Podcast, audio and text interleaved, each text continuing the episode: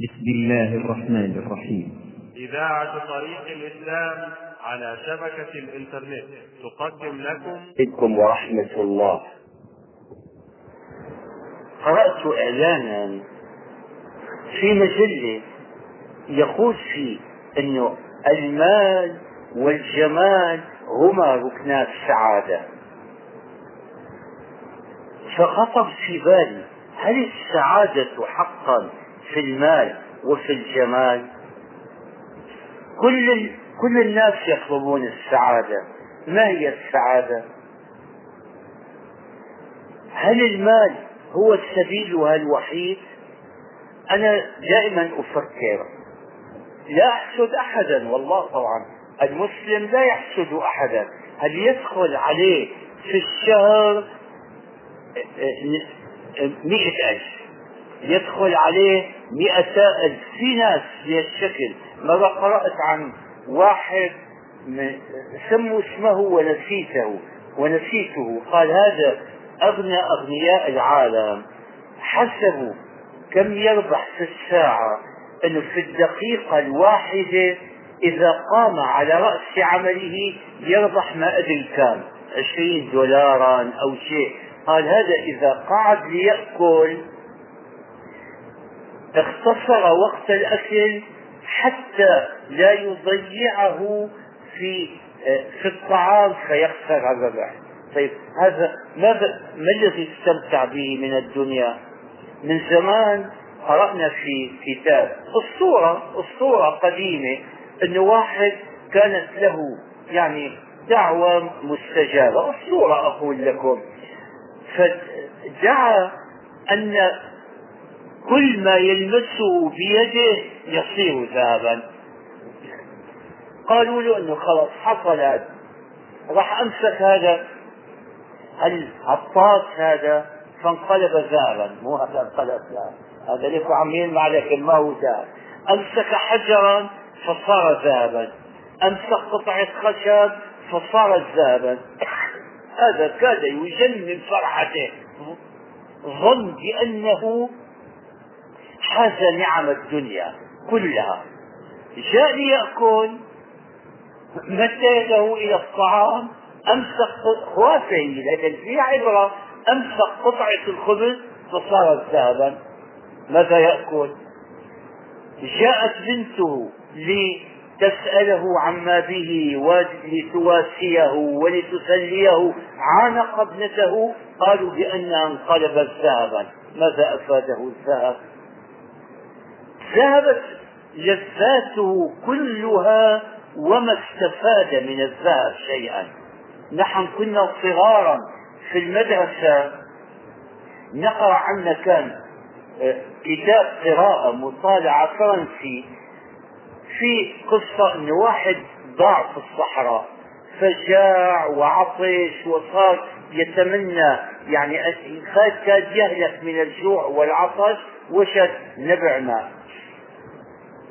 غدير ماء ماء نظيف شرب منه ثروية وذهب عطشه ووجد كيسا إلى جنب الماء ظن بأن فيه تمرا أو أن فيه ما يؤكل فتحه فوجده مملوءا بدنانير الذهب. قعد ينظر إلى الذهب ويتمنى أن يجد شيئا يأكله حتى مات من الجوع والذهب أمامه. فالمال المال وسيلة لا غاية. أنا أول ما جيت هنا المملكة كنت قادما مرة من جدة إلى مكة بسيارة صغيرة عامة ما هي لي وحدي يركب فيها ركاب. أنا كنت عندما أركب بها أقول للسائق لا تكبرا ولا يعني بطرا بل لراحة نفسي وتفكيري بقول له أخي خلي المقعد هذا فارغا تدفع أجرة مقعدين. ركب واحد مسن بثياب يعني رثة بالية آه، حتى إنها وسخة يبدو عليه الضعف. لما نزل الشرط للسائق قلت له لا تأخذ منه أنا أدفع لك. أشفقت عليه قلت هذا ما معه. السائق غمزني بيده شوف ولا غمز ووكز ونكز وكل هذه بمعنى واحد متقارب الغمز باليد والغمز بالعين يعني قال لي وأشار إلي أنه أنا أشرح لك فيما بعد. سكت لما نزل قال لي أنت كم معك؟ كم مليونا معك؟ قلت أنا بتاع ملايين يا حبيبي؟ ما عندي. قال هذا يملك كذا وكذا من الملايين. لكنه بخيل يقتر على نفسه مثل هذا. هذا يعيش فقيرا ويموت غنيا. ماذا نفعه المال؟ هذا ما ملك المال؟ هذا مثل آه، أمين الصندوق في المصرف أو في آه، آه، وزارة المال التي تدفع الرواتب. يمر تحت يده كل يوم كذا وكذا من مئات الألوف. يقبضها ويدفعها ولا يخرج بآخر الشهر إلا بمرتبه هل هو خمسة آلاف أو ستة آلاف. إذا هو وكيل وكيل على توزيع هذا المال. فالمال في ذاته ليس طريق السعادة. هلا الرسول اللهم صل عليه أنا يخطر في بالي كثيرا مثل ما عمل. أخونا السيد قطب رحمة الله عليه لما عمل التصوير الفني في القرآن جمعت أشياء كثيرة التصوير الفني في الحديث. وعندي مجموعة أحاديث كثيرة اللي فيها أمثال وفيها شيء. والرسول عليه الصلاة والسلام كانت له يا ليت اليوم بعض طلاب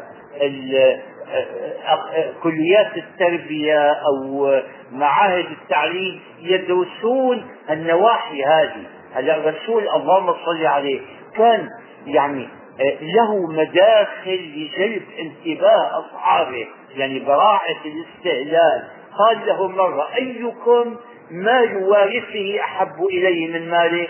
تعجبوا من السؤال. قالوا يا رسول الله ما منا؟ إلا من ماله. هو أحب إليه. مين بيحب أن يكون ماله المال لوارثه؟ بين له. شيء حقيقة ظاهرة والحقائق الظاهرة مع الأسف أكثر الناس ما ينتبهون لها. قال له لك من مالك؟ سؤله من ماله؟ هل مودع في المصارف؟ وهل آه، آه، آه، ثمن أبنية قائمة يمتلكها أو عمارات أو أراضي وحقول وشيء هذه ما له ليست له أي تحت يده لك من مالك. ما أكلت؟ فأفنيت شيء أكلته. رغيف الخبز وطبق الطعام. الذي أكلته هذا صار لي وما لبست فأبليت ثوب لبسته حتى بلي. هذا صار لي تملكته انتفعت منه. وما تصدقت فأبقيت. إذا ست أنواع ثلاث حالات يكون المال فيها لك. وباقي الحالات تكون أنت قيما ووكيلا يعني أمين صندوق على هذا المال تقبضه وتوزعه وليس لك منه إلا الراتب الذي تأخذه في آخر الشهر. هذه حال كثير من الناس. فالغنى في ذاته ليس هو المقصود.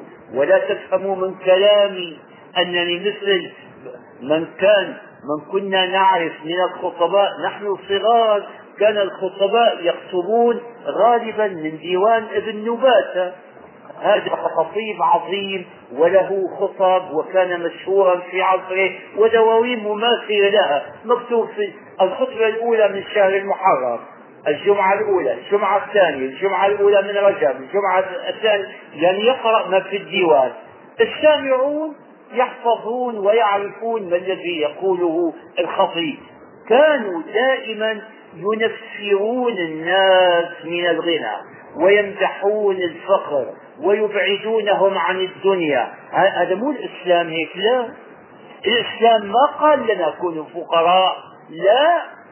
ما في عندنا في القرآن لا يدخل الغني ملكوت السماوات. هي عند غيرنا عندنا الغني الشاكر والفقير الصابر على درجة واحدة.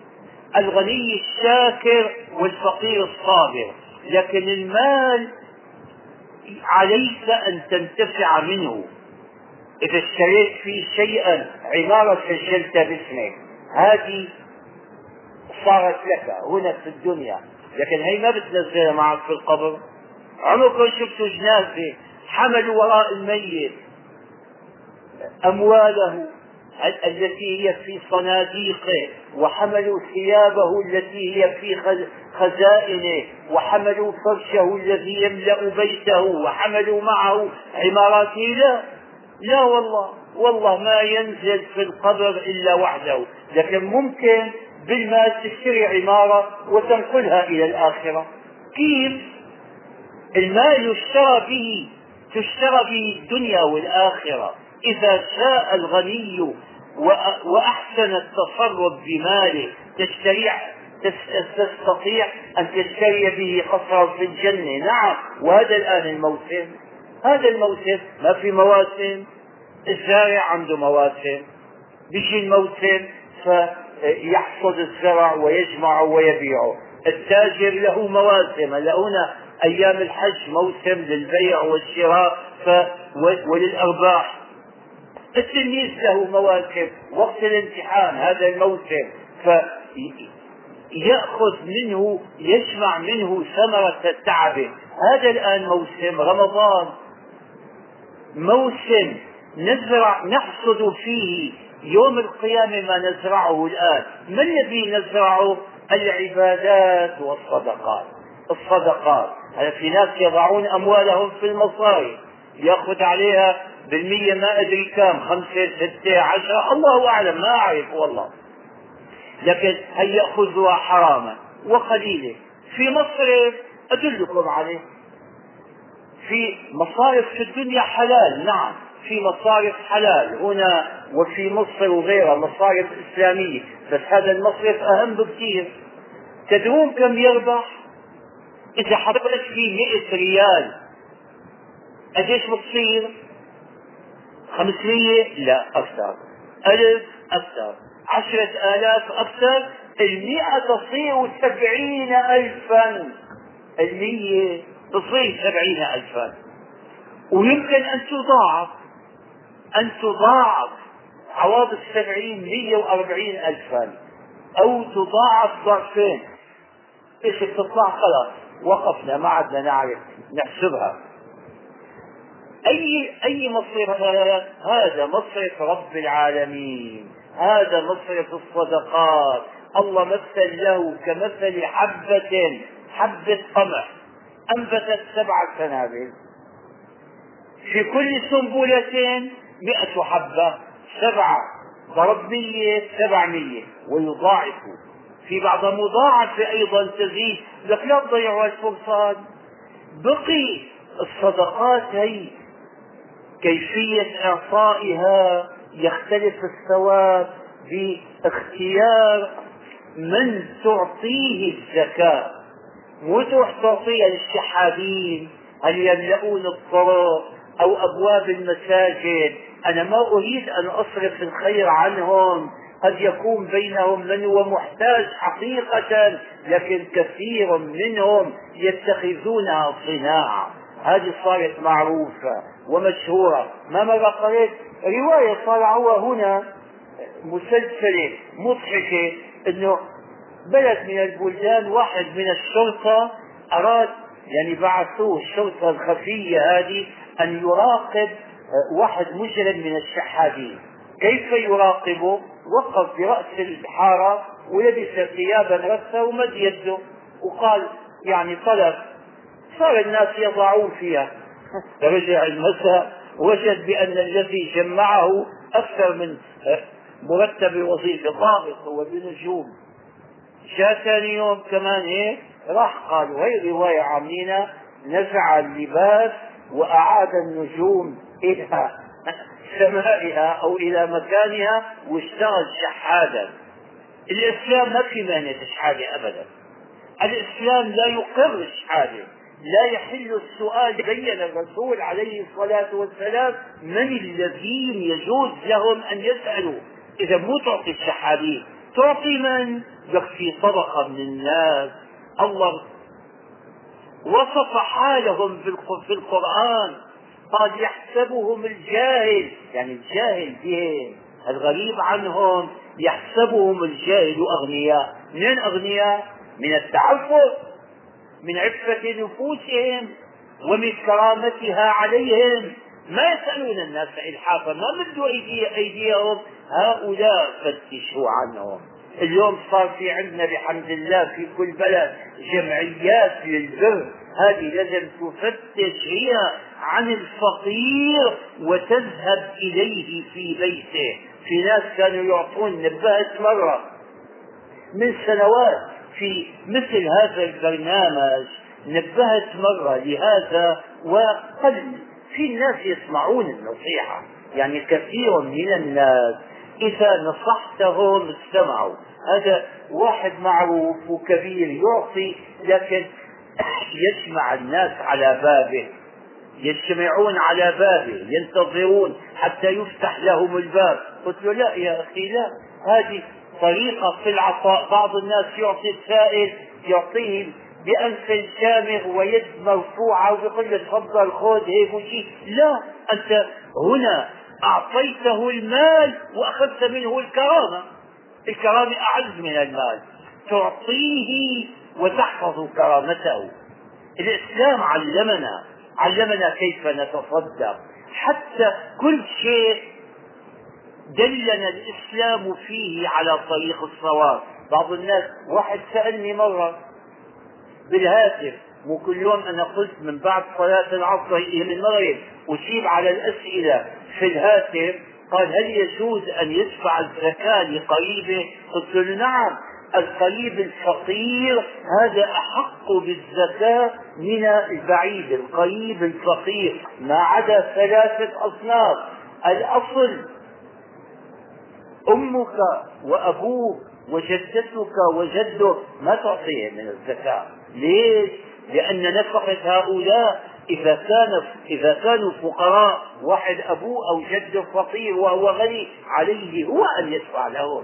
عليه مو على كيفه. يجبر. هي نفقة الأقرباء. مرة قديما أيام حكم الشيشفني في الشام في سنة 53 54 والله ما أدري نسيت.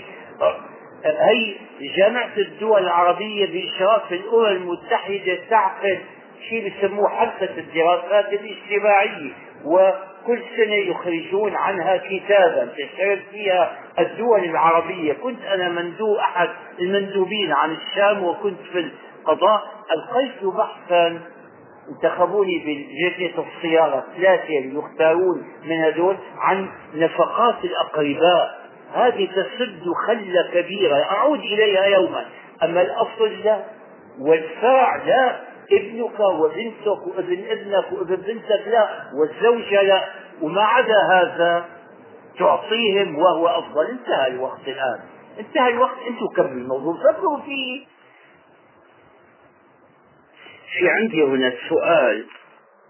هذا السؤال في الحقيقة قديم. يعني طرح ولم يجد الجواب عليه من أربعة آلاف سنة. يعني من يوم بدأ الإنسان يفكر سأل هذا السؤال. أن الإنسان مسير أم مخير؟ كل مدة تأتيني أسئلة حول هذا الموضوع. ومن رجع أنا ما أعمل دعاية هنا إلى كتبي والكتب أساسا هذه يعني للناشر الحقيقة ما هي لي؟ ف في كتاب تعريف عام بدين الإسلام بحث مفصل وفيه أشياء يعني أقول وأستغفر الله من الفخر أشياء جديدة. بفصل الإيمان بالقدر. فأولا أقول لكم هنا باختصار بكلمة موجزة. الإنسان مسير ومخير في وقت واحد. يعني شو معنى مخير؟ مخير نعم. لكن هل يستطيع أن يعمل كل ما يريد؟ قلت لكم قبل الآن. هلا إذا اشتريت آه، سيارة سيارتين. واحدة لها الهيكل الخارجي لكن ما فيها محرك. هذه شكلها وظاهرها مثل السيارة الأخرى تماما بس ما تمشي. وتلك تمشي. إذا في فرق. واحدة تمشي ويستطيع سائقها أن يوجهها إلى اليمين أو إلى اليسار أو أن يتقدم بها أو أن يرجع بها. يعني له إرادة واختيار في تحريكها لكن هل يستطيع أن يصعد بها درج العمارة؟ إذا كانت السيارة هذه المصنع الذي صنعها جعل لها السرعة القصوى مثلا 200 كيلو هل كيلو متر يعني هل يستطيع أن يمشي بها 300 فالإنسان مخير لكن ضمن حدود الطاقة البشرية. على أعضاء الإنسان. البحث طويل وواسع وعندي فيه أشياء كثيرة. أستطيع أن أتكلم فيه ساعة وساعتين لكن المجال هنا ضيق ولذلك أشير إشارات. على عضلات الإنسان. أنت يا أيها السامع الكريم في عندك عضلات تستطيع أن تحركها تمد يدك وتقبضها تفتح كفك وتغلقه لكن ما لك سلطة على عضلة القلب ولا على عضلات الأمعاء ولا على, على عضلات المعدة. هي إذا في جسمك في ناحية منها تدخل في نطاق التخيير وناحية تدخل في تخرج عن نطاق التخيير فالإنسان مخير نعم. والذي يقول أن الإنسان مجبر هذا أحمق اللي قال ألقاه في اليم مكتوفا وقال له إياك إياك أن تبتل بالماء. هذا كلام فارغ. ما أحد ألقانا في اليم ولا أحد كتفنا هلا أنا قلت في الكتاب أنه إذا خرجت من بيتك والطريق مفتوح تستطيع أن تمشي من هنا أو من هناك. تستطيع تذهب إلى المسجد. فتصلي أو تروح الخمارة. من يمنعه؟ سيمو هذا فيلسوف فرنسي بيقول أنا مخير وأنا أدعي أني بستطيع إما أن أرفع يدي أو أن لا أرفعها هل تستطيع أن تراهنني إني ما بحسن برفع إيدي؟ مين براهني أنا أقول أنه أنا إيدي هلا على على المكتب. أريد رفعها من يراهني لا أستطيع؟ فأستطيع بالطبع. إذا كنت أستطيع أن أرفع يدي ممكن أن أرفع يدي فأنقذ بها غريقا وممكن أرفع يدي فأدفع بها إنسانا بريئا إلى الماء حتى يغرق. العمل الأول مثل العمل الثاني من يقول هذا؟ إذا الإنسان يستطيع أن يعمل الخير وأن يعمل الشر. بقي في قضية اليوم بعض الناس هذه اللي بدي أجيب عنها والسؤال يتعلق بها والسؤال من مجموعة قال من طلاب كلية الشريعة.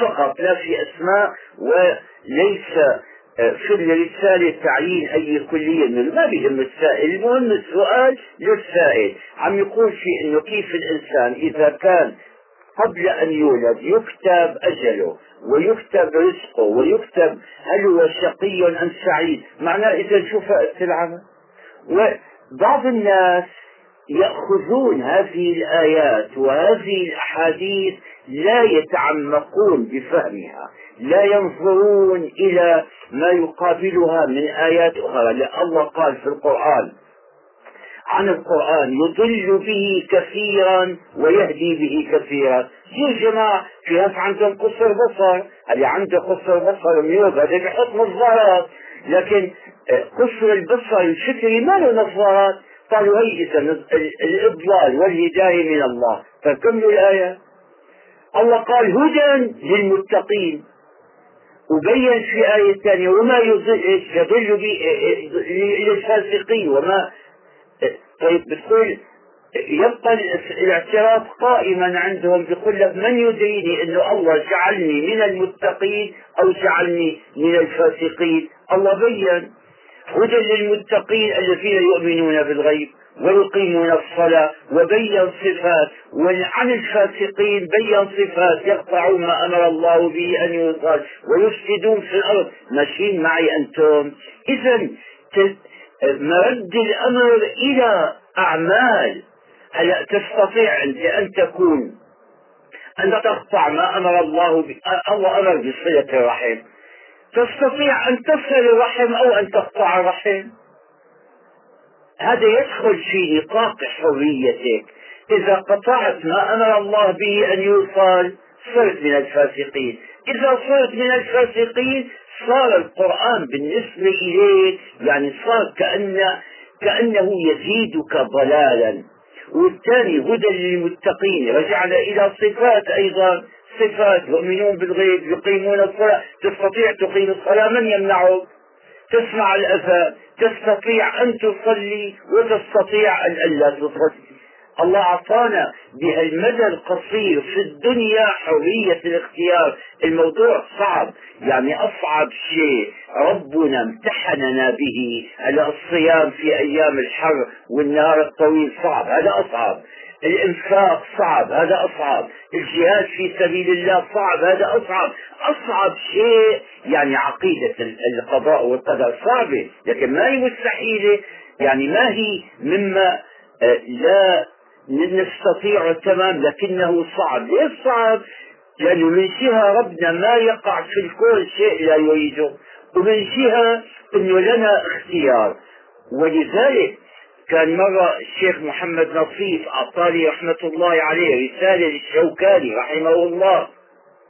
الشوكاني صاحب نيل الأوطار رسالة في هذا الموضوع مخطوطة. ل يعني كان يريد أن أكتب لها مقدمة وأن أطبعها رددتها إليه توفي إلى رحمة الله موجودة لابد في خزانته الرسالة هذه. لو أن أحدا من حفيده حفيد الشيخ نصيب بلغوا رئيس جامعة الملك عبد العزيز هو يأخذها ويكلف أحد الأساتذة عنده بأن يعني ينشر هذه الرسالة.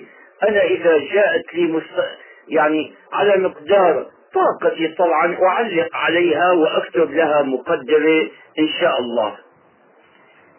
أقدم مسألة فكر فيها الإنسان وما خرج منها بنتيجة لأن العقل وحده قاصر عن عن بحثها عن الوصول فيها إلى نتيجة. لابد يعني من علم خارج عن نطاق إدراك العقل. منين بيجي هذا؟ إذا كان العقل ما يستطيع وحده أن يدرك أمثال هذه المسائل. منين من أين يأتيه العلم للعقل؟ من أين يأتي؟ من خارج العقل من خارج النفس من طريق الوحي. ولذلك اليوم الوحي ضروري.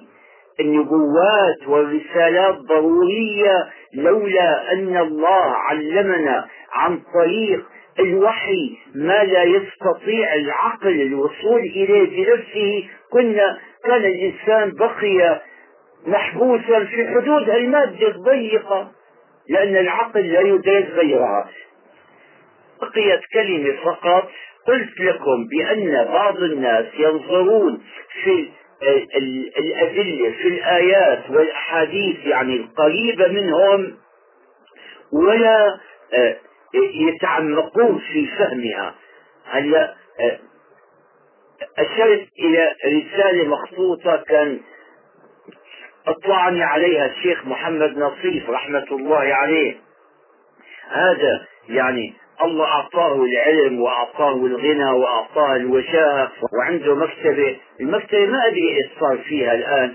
فهي لو تطبع بعدين في عندكم كتاب اسمه كتاب الفوائد. كتاب الفوائد.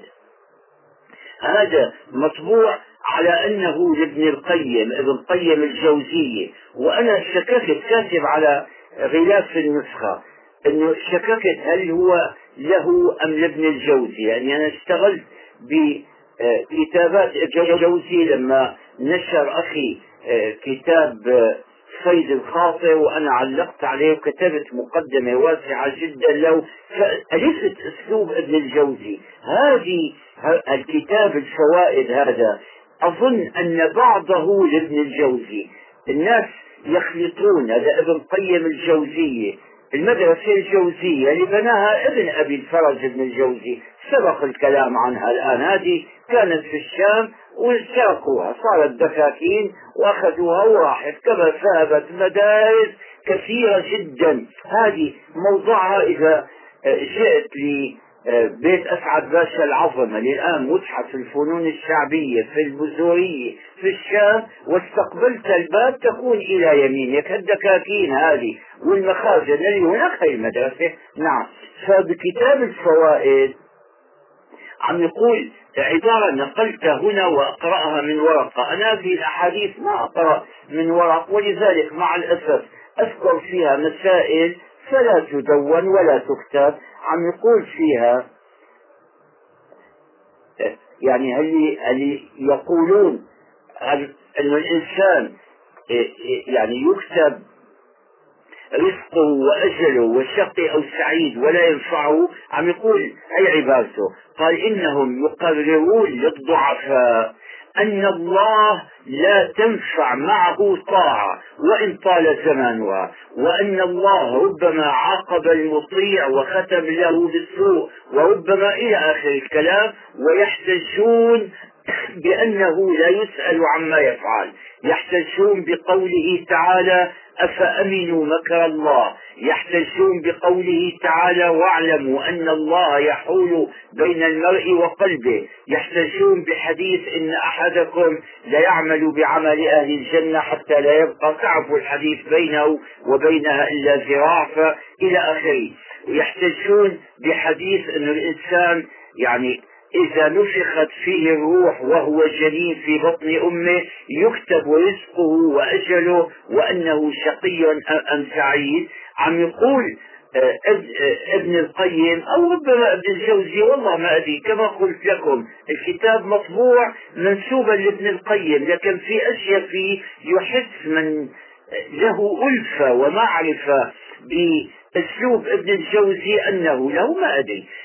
مهما كان القائل في العبرة بالقول لا بالقائل بقول وهذا جهل بالله وأسمائه وصفاته. ولو وقع هذا من معلم شوفوا الضوء هنا عم يقول لو أن معلم قال لتلميذي لو درست وهيأت واستعدت معنى كلامي الآن ربما أسقطك في الامتحان. ولو أهملت وتركت الدراسة فإنك تنجح. طيب هل يقول هذا المؤلف ابن القيم أو ابن الجوزي؟ الله أعلم. هل يثق بعد ذلك بوعد المعلم أو بوعيده؟ لو قيل هذا كلامه إن السلطان يأخذ اللص من الحبس فيجعله قاضيا ويأخذ القاضي العادل من المحكمة فيضعه في السجن. يقول هذا إذا نسب إلى بشر قالوا بأنه غير عادل فهل يمكن أن يقع من الله كلام عظيم حقيقة؟ يقول بعدين كلامه طويل راجعوا هذا بكتاب الفوائد صفحة 158 158 الصفحة الثامنة والخمسين من المئة كتاب الفوائد. مطبوع على أنه لابن القيم. يقول كتب الله المنزلة ورسله شاهدة بضد ذلك. والله قادر على ذلك إن شاء ولكنه أعلمنا أنه حذر الظلم على نفسه. شوفوا البحث جيد والبحث اللي كاتب هذا بالفوائد. يعني حقيقة ينبغي أن يطلع عليه والمسألة هذه اللي آه، آه، آه، القضية اللي بيقولوها إنه معنى يكتب أنه شقي أم سعيد إنه خلص حكم عليه بأنه من أهل النار أو من أهل الجنة قبل أن يعمل هذا سوء فهم. نعم. هذا هي رسالة رسالة فيها شكوى وفيها مأساة طويلة عريضة من شاب ويشكو ما وقع عليه. والله يا أخي أنا ما عندي ما عندي دواء لهذا لأنه الأمر اللي يعني ما, ما عندي. بس أقول له مو أقول له أقرأ عليه قوله تعالى ومن يتق الله يجعل له مخرجا ويرزقه من حيث لا يحتسب.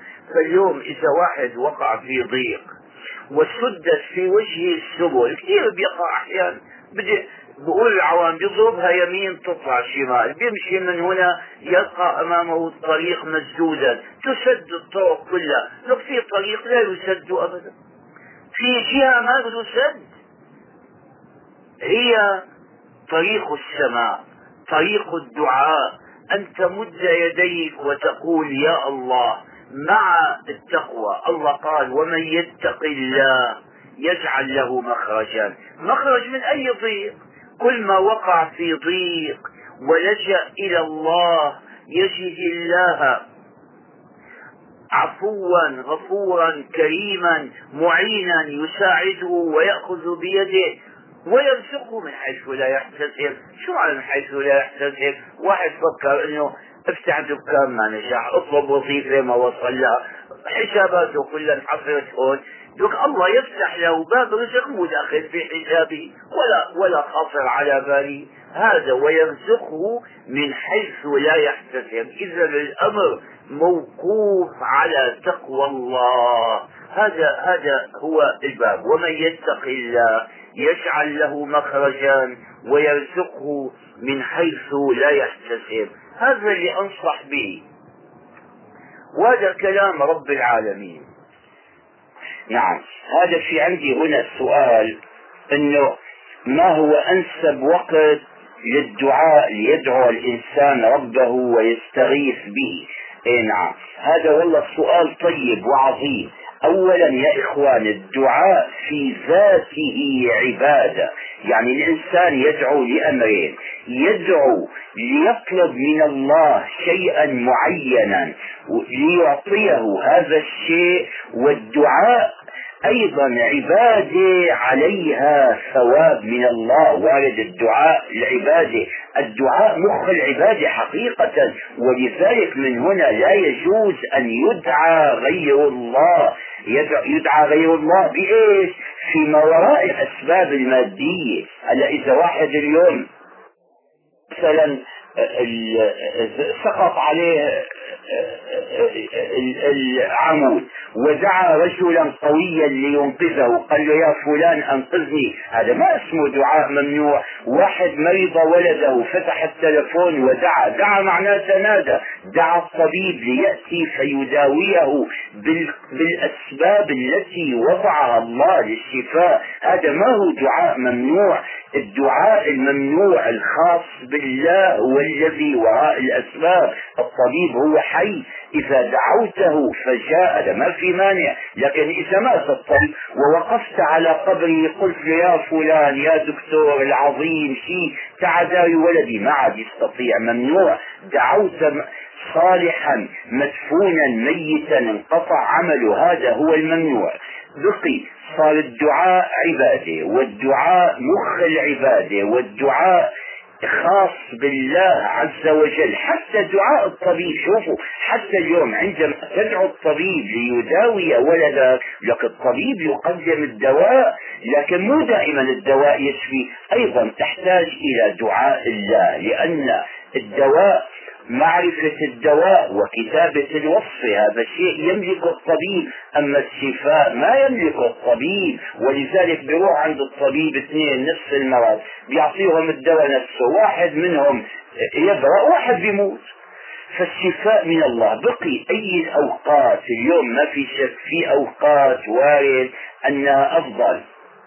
الدعاء بالأسحار الدعاء عقب الصلوات الدعاء بين الأذان والإقامة الدعاء عند رؤية الكعبة لأول مرة الدعاء بالأدعية المأثورة الواردة اللي الله علمنا إياها في القرآن والسنة لكن اسمعوا مني الشرط الأول قبل هذا كله إخلاص الداعي وحال الداعي وثقته بالإجابة وصدق توجهه إلى الله. ولذلك دعاء المضطر لا يرد دعاء المضطر حتى الكافر في أمور الدنيا. الكافر الله ما يعطيه الآخرة لأنه ما يعتقد بالآخرة ولا يطلبها فالدعاء دعاء المضطر هذا يجاب. كفار قريش كانوا يعبدوا الأصنام. إذا ركبوا في الفلك دعوا الله مخلصين له الدين. انقذهم إبليس دعا. ربي أنظرني. فصار اذا الدعاء الشرط الأول في صدق التوجه إلى الله والاعتقاد الجازم بان بأن الله يعطيك. تقول له يمكن واحد يدعو ما يستجاب دعاءه لك يا إخوان الله خبرنا ويدعو الإنسان بالشر دعاءه بالخير. يمكن يطلب شيء يضره. ابنك اليوم يمكن يمر أمام الصيدلية يلاقي علبة ملونة ظريفه بحسبها علبة شوكولاته بيقول بدي من هاي؟ تقول له لا يا أبني لا بعطيك شيء أحسن منها. يمكن يكون ابنك الآن محمي ومريض ويشتهي الطعام. تقول لا خلي لك إياه لما بعد في اليوم. ما في مؤمن. يا إخوان ليس في الدنيا مؤمن يدعو الله بتوجه وصدق إلا ينال واحدة من ثلاث إما أن يعطيه الله ما يطلب أو أن يعطيه ما هو أنفع له لأنه يمكن يدعو بشيء عاقبته ضرر وما هو عارف الله عارف العاقبة. أو يدخر الدعوة له للآخرة. يا إخوان في أسئلة يعني الأولى ألا تسأل. هذه عندي أسئلة كثيرة تتعلق بالقضاء والقدر. قال هل ما يقع للإنسان في حياته هو من صنع القدر؟ إيه نعم. السفر والذهاب والإياب. قال كل ما هذا زعل من شيء بيجي أهله بيقولوا له لا تزعل من فإن كل شيء بقضاء وقدر. وهذا واحد ثاني يذكر أن كيف الرسالة بين الرسائل لما تطلع أشير إليها ويكون الجواب يعني شاملا. أولا الإيمان بالقدر لا شك أن من لا يؤمن بالقدر لا يكون مؤمنا لأن المؤمن يؤمن بالله وملائكته وكتبه ورسله ويؤمن بالقدر. قضية القدر الكلام فيها طويل الكلام فيها طويل. لكن أقول لكم أشياء مختصرة. من أراد يعني التفصيل أنا كتبت يعني في الإيمان بالقدر في كتاب تعريف عام فصلا مطولا. أول شيء من يحب أن يسمع النصيحة مني ويثق بي وإن شاء الله ما أغشه بهذا. يا إخوان لا تبحثوا بمسائل القضاء والقدر. حتى وارد شيء إذا ذكر القضاء فأمسكوا لماذا؟ لأن العقل البشري حكمه على الأشياء حكم محدود العقل لا يستطيع أن يحكم إلا على عالم المادة ما يتصل ب بالروح الروح اللي نحن نعيش بها ما نعرف عنها شيء ما يتصل بالآخرة. ما نعرف عنه شيء من باب أولى ما. ما هو من صفات الله. والقدر القدر لا يمكن أن نفهمه. ولذلك أنتم وأخاطب هنا السامعين من المسلمين ومن المسلمات تؤمنون بالله أو لا؟ تقولون نعم. الله عادل أو لا؟ ما في شك أنه عادل. هلا أضرب مثلا ولله المثل الأعلى وأستغفر الله إذا أخطأت فيه. اليوم هلأ إذا كان أب يحب أولاده ولا سيما مثلا واحد منهم زين يحبه وأجى أعطاهم وهذا ما أعطاه أو آه أخذه للطبيب وهو الصغير والطبيب غرس الإبرة فيه فأوجعته. هذا بحسب الظاهر أبوه عمل شيء فيه إيلام له.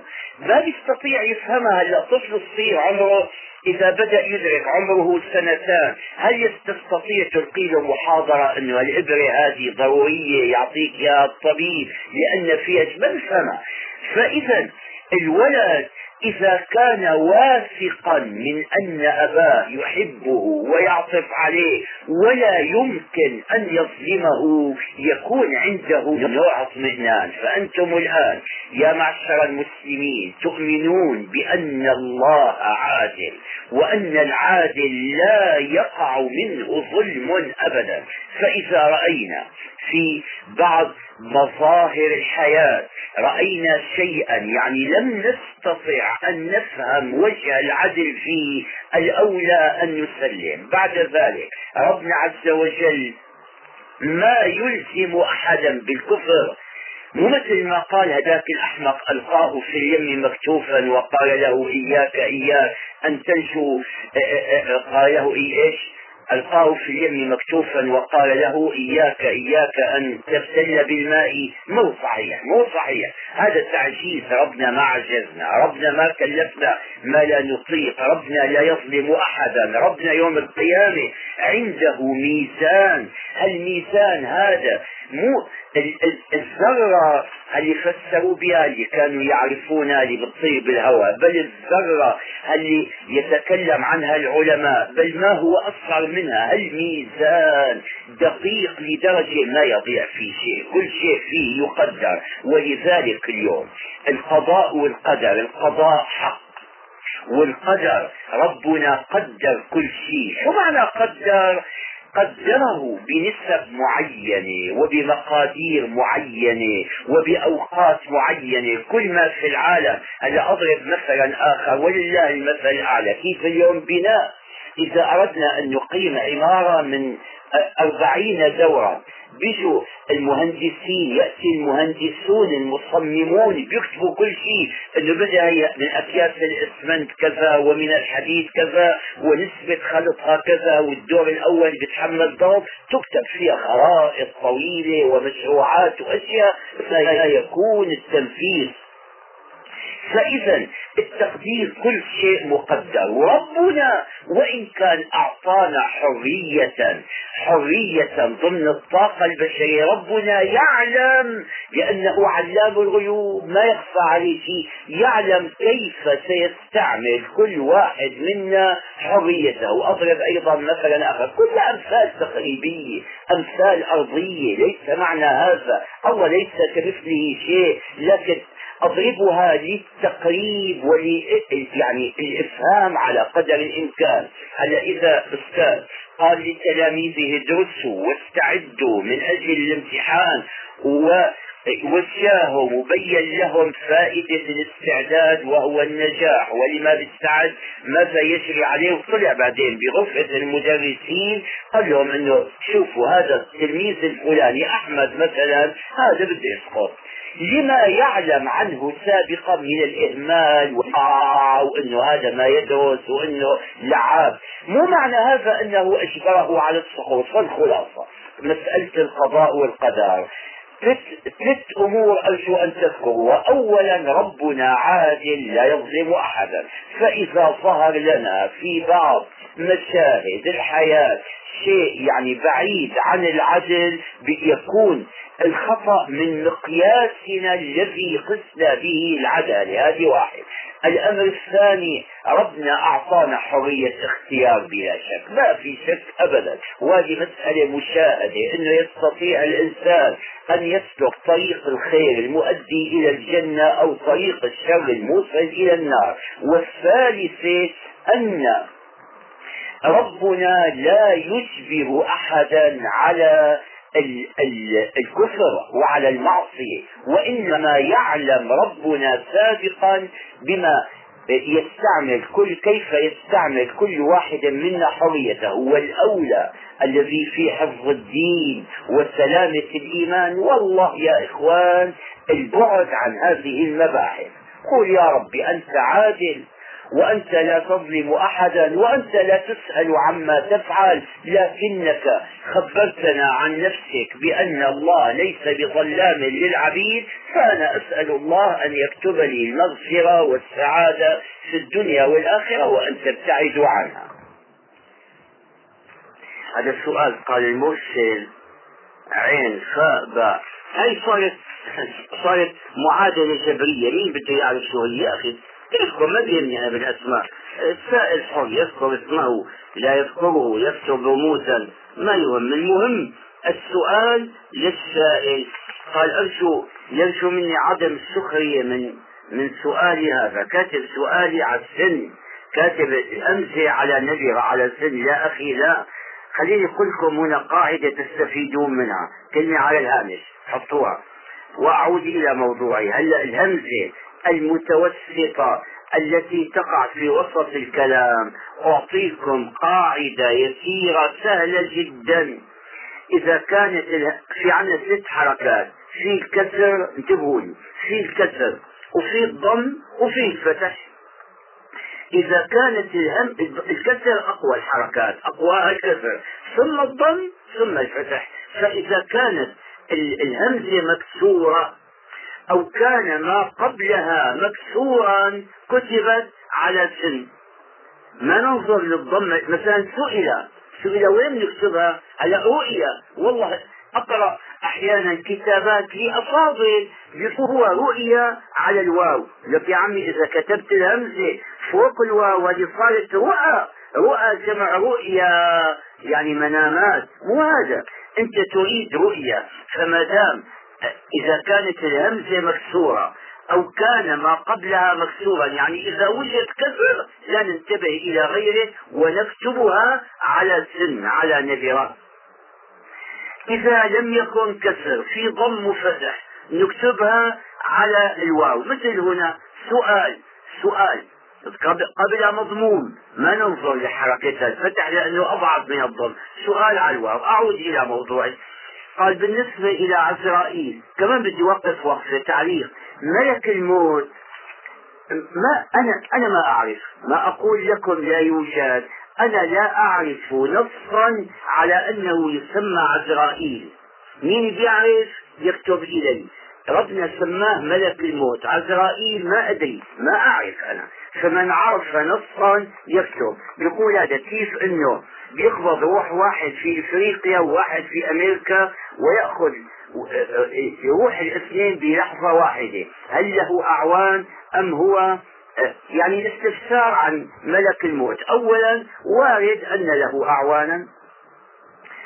في يعني في آية تشير لهذا بعدين ليش تستشكل أنت؟ هلا في ناس يقيسون المغيبات على عالم الشهود يعني يقيسون ما وراء المادة على عالم المادة. هذا غلط غلط.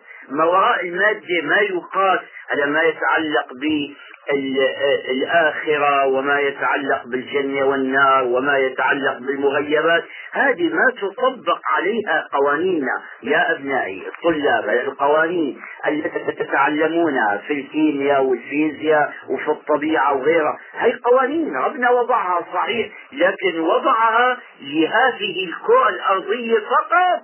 ما تنطبق حتى ولا على بقية الأجرام السماوية نعم. مين قال إنه تنطبق عليها؟ ربنا الزمان. هلا الزمان. لما تقول يوم. اليوم عندنا الآن اليوم كم ساعة؟ 24 ساعة. وعلى الأصح اليوم هو النهار. هلا عند العرب اليوم هو النهار فقط. قولوا اليوم والليلة 24 ساعة. طيب لو كان واحد يسكن في المشتري. مثلا لو أمكن. اليوم عندهم كم هو 24 ساعة. هذه معنى اليوم في الأرض أنه أن تدور الأرض دورة كاملة. هذا صار يوم. المشتري أكبر. إذا دار يوم أطول. ولذلك في القرآن إن يوما عند ربك كألف سنة مما تعدون. بالقرآن في يوم كان مقداره خمسين ألف سنة. خمسين ألف سنة. كمان يوم المقاييس تختلف يوم. في الله خلق العالم بستة أيام. ست أيام يعني كل يوم 24 ساعة. من يقول هذا؟ ف... ف...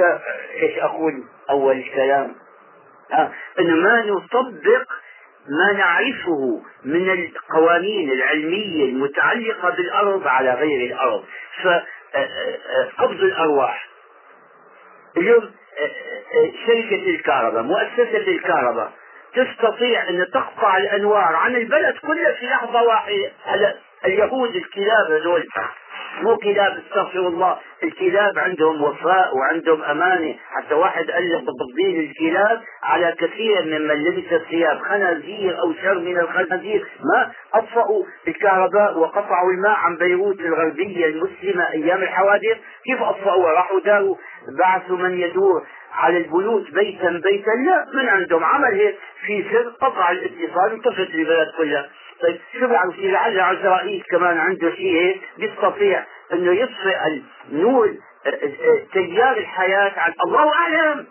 يعني الخلاصة ما نطبق القوانين التي نعرفها هنا في الأرض القوانين الأرضية على على ما وراء المادة. يوجد لدي سؤال احتار فيه قال مدرسنا لمادة التوحيد. وهو السؤال الآتي قال عندما يتوفى الإنسان ويدخل القبر فخلاصة السؤال قال هل العذاب في العذاب القبر على الروح أم الجسم؟ شوفوا يا إخوان على الخطأ نحن خطأنا الأكبر أننا نقيس أمور الآخرة على أمور الدنيا. على الإنسان في الدنيا. انتبهوا لي قليلا. على الإنسان في الدنيا. يتألف من الجسد والنفس والعقل والروح. الروح هي العنصر الباقي. على الجسد يتبدل على جسدي أنا الآن. قلت لكم مئة مرة وتعرفون لم يتبقى فيه خلية واحدة من خلايا علي الطنطاوي اللي كان عمره يوما من الأيام عشر سنين تبدل الطباع تتبدل الميول تتبدل الرغبات تتبدل. إذا هذا كله مؤقت فعندما يموت الجسد هذا عندما أموت ما عاد مني ما عاد بعلاقه به. ما قالوا ما للشغل بميت ايلامه فنحن اليوم عندما يموت الولد وتضع المرأة الأم تراهم قد وضعوه في التراب تبكي وتلطي وبقول التراب دخل في عين ولدي يقول ولدك الذي وضع في التراب. هذا قميص لبسه ونزعه. قلت لكم مئة مرة مثلت انه هذا مثل المسيلة اللي كان يلتف بها الولد وهو جنين في بطن أمه. فإذا ولد انفصلت عنه ما عاد له علاقة بها. فالجسد الآن الجسد نعم ربنا يوم الحشر يعيده يعيده. تقول قد يقول واحد من غير المسلمين انه الجسد هذا تحلل وراح بعضه في الأرض وبعضه صار آه، يعني اختلط بالتراب وامتصه النبات مثل ما بيقول هذا شو اسمه هذا عمر الخيام الشاعر في قصائده إنه طلع هذا ويمكن صار زهرة أو صار ثمرة ومدري إيش. ربنا يعيده. الله قال قد علمنا ما تنقص الأرض منهم.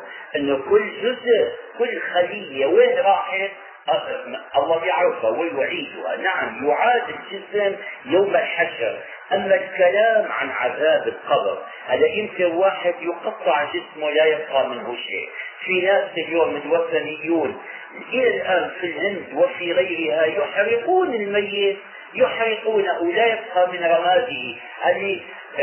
يزعمون هذول اليهود ادعوا انه هتلر وضعهم بالفرن هذا وحولهم اذاب في الاحماض مدري شو سوى فيهم وقال كذا من الملايين. نعم بعض هؤلاء ربما وقع. طيب هذا أين جسمه حتى يعذب؟ فإذا الخطأ بأننا نقيس أمور الآخرة على أمور الدنيا. العنصر الباقي الثابت من كل واحد منا هو الروح. شو هي الروح؟ ما نعرفها الروح من أمر ربي، معنى من أمر ربي إنه خارجه عن قوانيننا، مو خاضعه للزمان والمكان، أنا ضربت لكم مثلا عشر مرات قعدت عن عذاب القبر ثم أسأل عنه، قلت لكم لو واحد نام بينام أمامك عشر دقائق. يا أخي شايفه انت وهو نائم هو شايف منام انه تزوج وانبسط وشعر بلذة عظيمة لسه عم يشعر بها وأربع عشر سنين. أو إنه راح غرق في الماء واختنق أو عذب أو وضع في السجن ضرب بالسياط عشر سنين. طيب ثم قام اولا أنت القاعد إلى جنبي هل احسست بألمي وهو يتالم لا يا أخي. هل أحسست بعذابه وهو يتعذب؟ لا. كذلك عذاب القبر. لأن الموت الموت الأصغر يكون في النوم. الله يتوفى الأنفس حين موتها والتي لم تمت في منامها. طيب بعدين هذا نام عشر دقائق. هو أحس بأنه عاش عشر سنين. إذا الروح لا تخضع للزمان والمكان. ما دامت لا تخضع للزمان والمكان أحكام العقل ما تنطبق عليها، العقل ما يستطيع أن يحكم عليها، ولذلك نحن نؤمن شوفوا خذوا قاعدة عامة تستريحون فيها وتريحون وتنجون بها عند الله وتخلصون من مناقشات ومجادلات وحيرة مع بينكم أو بين بينكم وبين المدرسين إنه ما واد من طريق الوحي آمنا به. كيفيته ما نعرفها؟ هلا ابن عباس يقول ما في الدنيا مما في الآخرة إلا الأسباب. الله خبر أنه في أنهار من, من لبن من عسل. عسل طيب أنهار من عسل. مثل عسل الدنيا والله ما ندري. في حور عين. الزواج يعني التمتع بالحور العين مثل المتعة اللي تكون في الدنيا ما يدري ما يدري أحد. ولذلك هذا البحث ورد عذاب القبر آمنا به. لكن الكيفية ما نعرفها ما نعرفها. نعم. مرة إنه هل الذنوب كلها من عمل الشيطان أو من عمل النفس؟ النفس هل أتصور أنا في ذلك؟ الذنوب هل تتبع الشهوة والغريزة الغريزة الجنسية أو تتبع طبائع الإنسان الطمع وشيء هي للنفس الأمارة بالسوء عنصر كبير فيها. إلى دخل. إبليس العدو الأول. إلى دخل. أما الكفر الكفر ما هو فطرة لأن ربنا فطر النفوس على الإيمان. وفطرها على الخير إذا الكفر جاء؟ هذا جاء من الشيطان فالشيطان هذا يدخل علينا من كل باب ربنا أذن له إنه يجي من اليمين ومن الشمال ومن بين أيدينا ومن خلفنا وبيطلع لنا من كل جهه شو بنعمل نحن؟ إذا الله سلطه علينا كيف نتخلص من إبليس؟ اولا الله قال له إن عبادي ليس لك عليهم سلطان ليه حتى قال إلا عبادك منهم المخلصين. عبادي عباد عباد الله المخلصين ما له شغل مع إبليس ابدا. حتى عمر نقل انه كان واد إذا سلك فجا سلك الشيطان فجا غيره. إذا رايح مثلا من طرف البلد للطرف الثاني في شارعين. بشوف الشيطان منين مشي عمر من الشارع اليمين هو بيروح من اليسار بعد عنه. اذا في طبقة من الناس ربنا عصمهم من الشيطان وما جعل له عليهم من سلطان. الثاني سلطان على مين؟ إنما سلطانه رب الله بين إن السلطان على الضعاف. كيد الشيطان كان ضعيفا. إن كيد الشيطان كان ضعيفا. بعدين شو بنعمل نحن؟ هلا إذا العدو دخل علينا. الثاني تيجي ملاجئ الشيطان وين بدنا نروح؟ في ملجأنا. طيب كيف طريقة الدخول للملجأ هذا؟ كيف بدي أقدم الصلاة؟ بتقول أعوذ. أعوذ يعني ألجأ وأحتمي. تعوذ بمن؟ بالله. من مين؟ من الشيطان الرجيم. فعندما تقول أعوذ بالله من الله. الشيطان تتخذ جدوات النصر بعدين الشياطين في الناس الذي يودي نشلهما الشر لأن الشيطان الأصلي شيطان الجن إذا قريت ذكرت الله أو قرأت آية الكرسي بيعرف هذه المرأة الخبيثة أو الصديق المفسد الدال على الضلال ما بيعرف هذا هذه رسالة من مصر. قال عندنا في مصر عادات وتقاليد من أجدادنا فقال هو أن يذهب بعض الناس إلى الحسد زينب ويطلبون منهم بعض الطلبات. مثلا كانت امرأة تريد طفلا تطلب من أي شيخ أو شيخة طفل وبقول لها انظري نذرا ل وإن كانوا أي كانوا في طنطا. طنطا بلدنا هذه أنا جدي أبو أبي الذي جاء من طنطا مع عمه. عمه كان من العلماء الكبار جاءوا إلى الشام. مو من عهد بعيد على كل حال. نعم كل روح له وجه وقال عم يحكي قصة واحدة وقال حدا بين زوجة ذهبت الشيخ. قال الحسن سيد إلى آخره كل الصلاة والنفع من يضر الشر. نعم لكن هذه كلها ضمن القوانين التي وضعها الله لهذا الكون. فأنا قلت في كتابي تعريف عام بدين الإسلام الحمد لله الكتاب طبع صار عشرات من الطبعات وترجم إلى الإنجليزية والأردية ولا ترجمة جديدة جاءت لي للغة الإسبانية وقدم لها وأرجو الله الأول فيه هلا نحن بالصلاة شو بنقول إياك نعبد وإياك نستعين؟ إياك نستعين عند العرب ما هي مثل قولهم استعنت بك؟ إذا قال استعنت بك أثبت الاستعانة بي.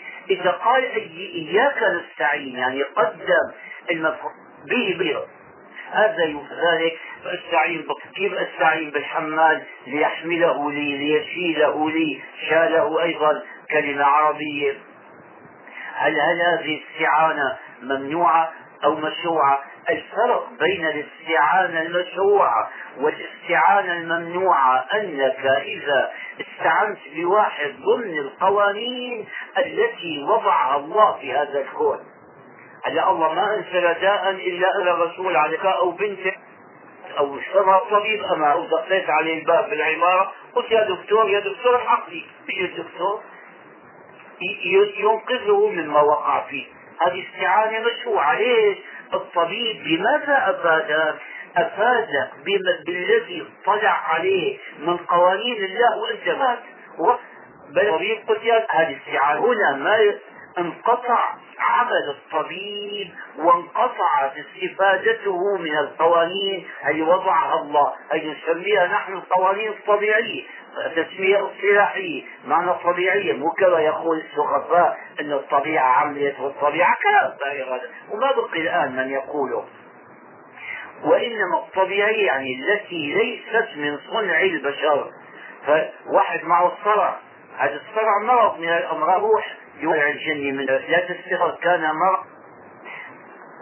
مثل الشرق الأوسط صارت فيها حوادث كثيرة من حتى واحد طبيب اسمه جاكسون من أكبر قالوا أطباء الأمراض العصبية في أمريكا كتب في كتاب له قال نصف من المرضى انها راحوا.